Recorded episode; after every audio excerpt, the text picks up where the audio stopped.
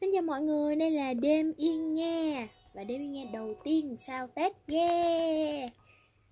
Đã gặp lại mọi người rồi đây. Trong Tết thì mọi người biết đấy, cũng có rất là nhiều việc bận bịu với gà khỏa thân, với bánh tét, với rất nhiều thứ. Nên là Tuyền đã không thể đồng hành cùng mọi người được. Rất là xin lỗi mọi người vấn đề này.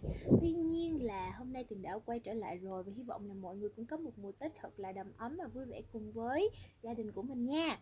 Mặc dù Tết thì đã có một số thông tin khá là đáng lo ngại về Covid, về một số nơi phải cách ly, số khu vực có F1 vân vân mê may. Nhưng mà tôi nghĩ là ngoài cái rủi là nó ảnh hưởng đến sức khỏe, đến rất nhiều lịch trình của chúng ta, thì cũng có cái may là khi chúng ta không di chuyển, không đi đến nhiều nơi thì chúng ta có thời gian bên cạnh những người thân yêu nhất của mình nhiều hơn.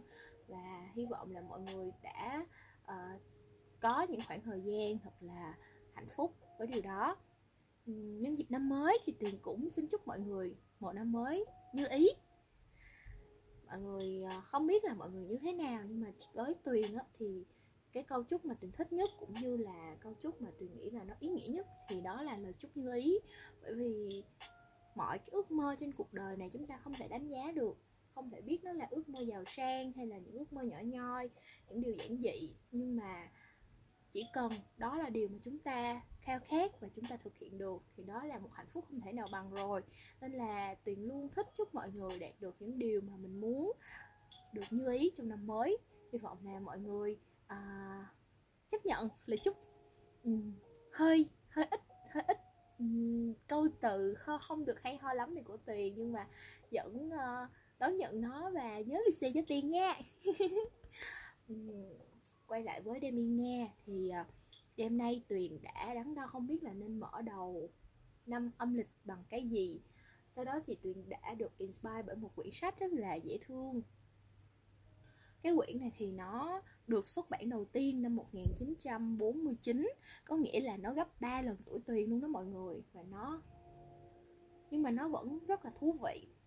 Và tác giả thì cũng đã mất trước khi nó xuất bản rồi. Tuy nhiên là theo như những gì Tuyền đọc được, Tuyền tìm hiểu được về quyển sách này, thì đây là một trong những cái quyển mà nó có ảnh hưởng rất là lớn đến phong trào môi trường trên thế giới. Và nó cũng có một cái cách viết rất là thú vị nữa. Tác giả sẽ viết theo từng tháng và những cái sinh vật, những cái thông tin về bài luận về sinh học á mọi người, thì nó sẽ liên quan đến một cái tháng trong năm. Thì mỗi tháng đều có một cái loại như vậy hết. Và nó cũng rất là dễ hiểu nữa. Mặc dù vậy thì nó không phải là những câu chuyện tình cảm hay là những cái sự thời sự cho lắm, bởi vì nó là những cái chuyện đã diễn ra vào thế kỷ thứ 20. Tuy nhiên thì Tuyền thấy là nó vẫn rất là ý nghĩa. Và mỗi tháng chúng ta có thể quay lại để đọc nó một lần, cũng là một cái rất là hay nữa. Nói chung là Tuyền rất có duyên với quyển sách này và Tuyền cũng hy vọng là mọi người có duyên với nó. Cho nên là hôm nay Tuyền sẽ đọc quyển sách này cho mọi người nghe nha. Quyển sách tên là Niên lịch miền gió cát của tác giả Andre Le Bon. Bây giờ chúng ta sẽ cùng đọc lời tựa nha. Một chút về tác giả thì tác giả là nhà khoa học, nhà địa chất học, nhà triết học và nhà môi trường học người Mỹ.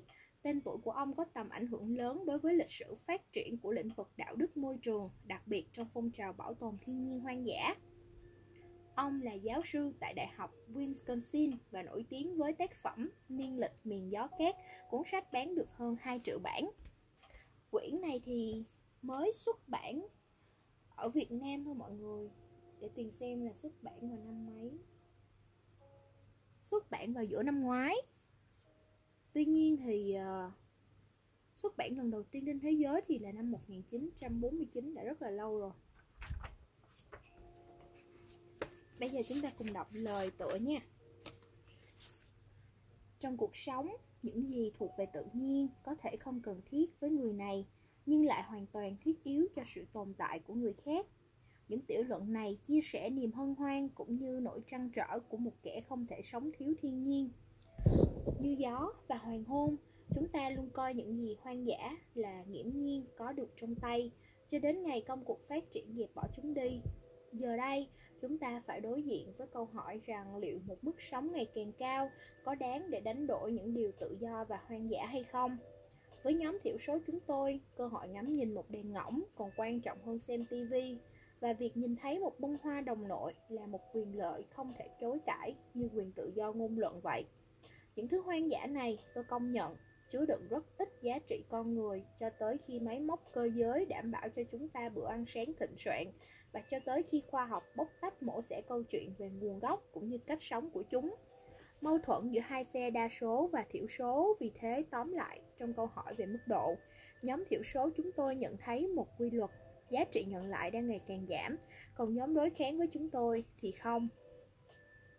Chúng tôi luôn phải học cách liệu cơm gắp mắm. Những bài viết được gộp thành 3 phần này là nỗ lực thực hiện điều đó của tôi.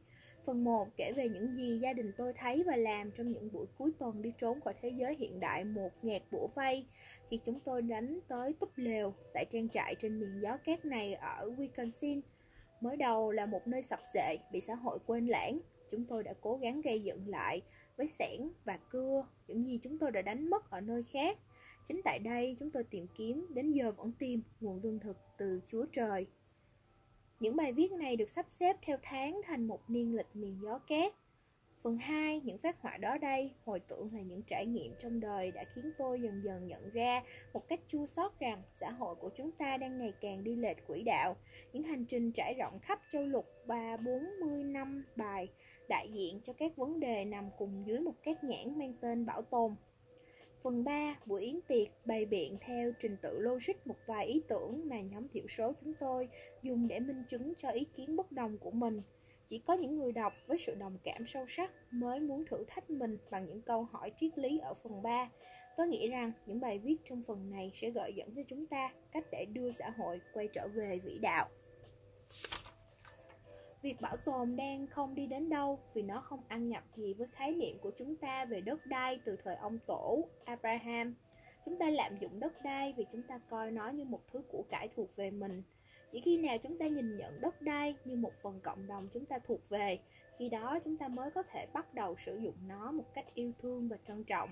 Sẽ không có cách nào khác để đất đai tiếp tục chịu đựng ảnh hưởng của xã hội cơ giới hóa, hay để chúng ta tiếp tục gặt hái những nguồn màng bội thu và giá trị văn hóa từ đất đai. Việc coi đất đai như một tổ hợp cộng đồng là một khái niệm cơ bản trong sinh thái học, nhưng việc coi trọng đất đai như một thứ để yêu thương trân trọng lại là phần mở rộng của đạo đức. Sự thật rằng đất đai hàm ẩn các giá trị văn hóa là một sự thật lâu đời, nhưng gần đây hầu như đã rơi vào quên lãng. Các tiểu luận sau đây sẽ cố gắng khơi lại 3 suy niệm trên. Cách hiểu như vậy về đất và người hẳn nhiên phụ thuộc rất nhiều vào lớp lan trải nghiệm và định kiến cá nhân.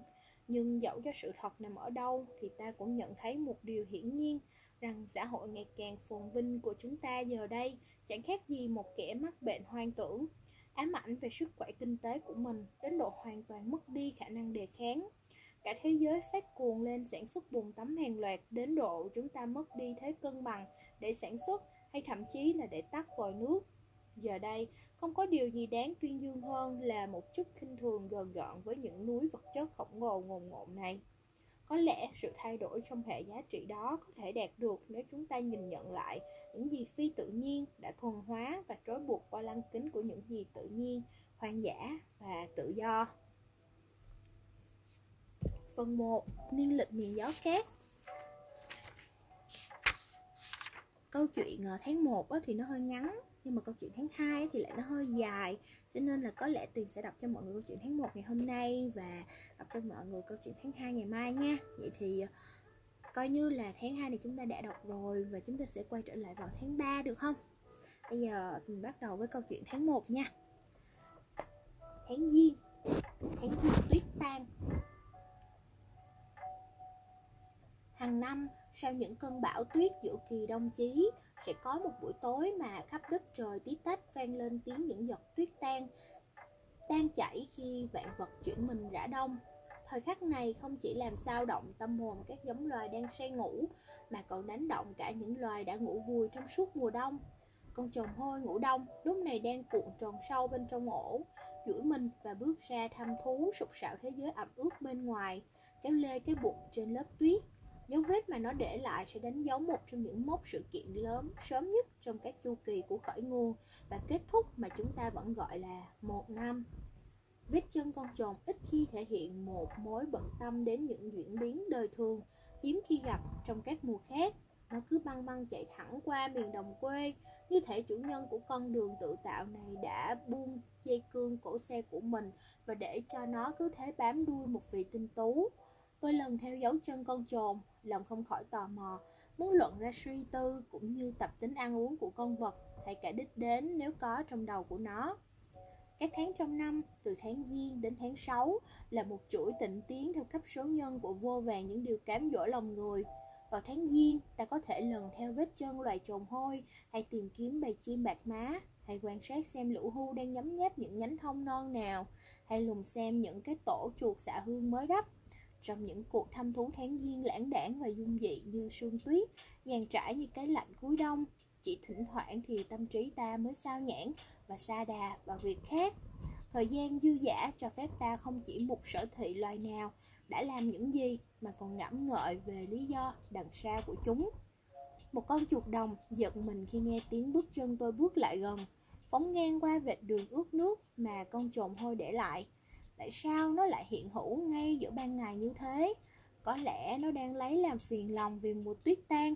Hôm nay, mê lộ mà nó đã dày công gặm nhấm tạo lối trong đám cỏ bếp chôn vùi dưới tuyết, không còn là những đường hầm bí mật nữa, mà chỉ còn là những tuyến đường lộ thiên phơi bày ra cho thiên hạ soi mói, chế nhạo.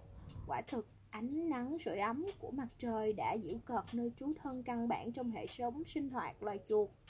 Con chuột đồng như một công dân thức thời, hiểu rằng cỏ mọc sẽ giúp nó tích trữ những bó rơm làm đường, và tuyết rơi sẽ tạo điều kiện cho nó dùng từng bó rơm đó để xây nên những đường hầm, một trật tự cung, cầu mà vận chuyển hết sức chặt chẽ.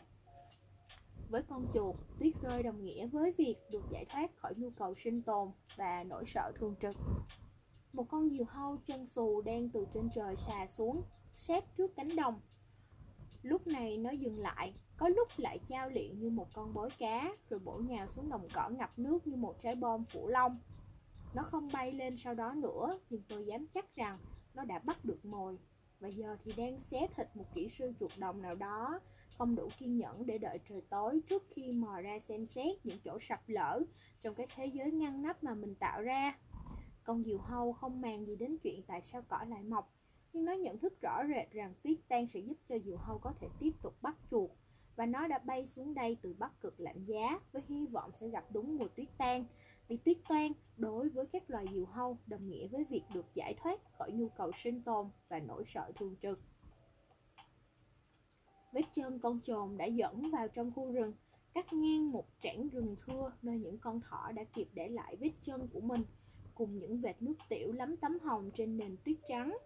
Những mầm cây sồi mới nhú chào đón mùa tuyết tan và những trời non vừa tô vẽ. Các búi lông thỏ rơi vãi đánh dấu những cuộc tranh giành mở màn giữa mấy con đực sụt rạo, rạo rực men tình.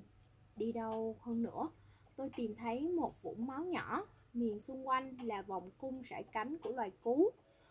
Với con đực xấu số này, mùa tuyết tan mang lại sự tự do ham muốn, nhưng đồng thời cũng khiến con vật liều mạng quên đi nỗi sợ bản năng, và con cú đã nhắc nhở nó rằng mùa xuân về không đồng nghĩa với việc ta được phép lơ là bất cẩn.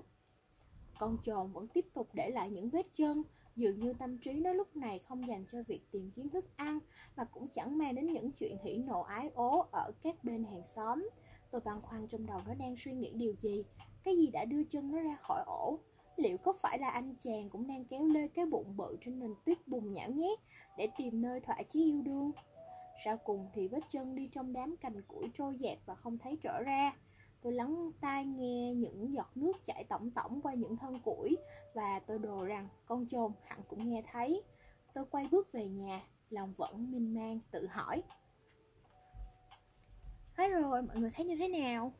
Tôi thấy là cái cách viết và cái sắp xếp của những cái câu chuyện này nó rất là thú vị. Nó vừa có cái kiểu là hơi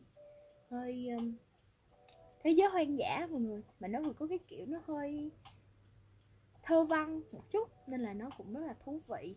Hy vọng là mọi người cũng cảm thấy thú vị giống như Tuyền. Còn bây giờ thì chúc mọi người ngủ ngon.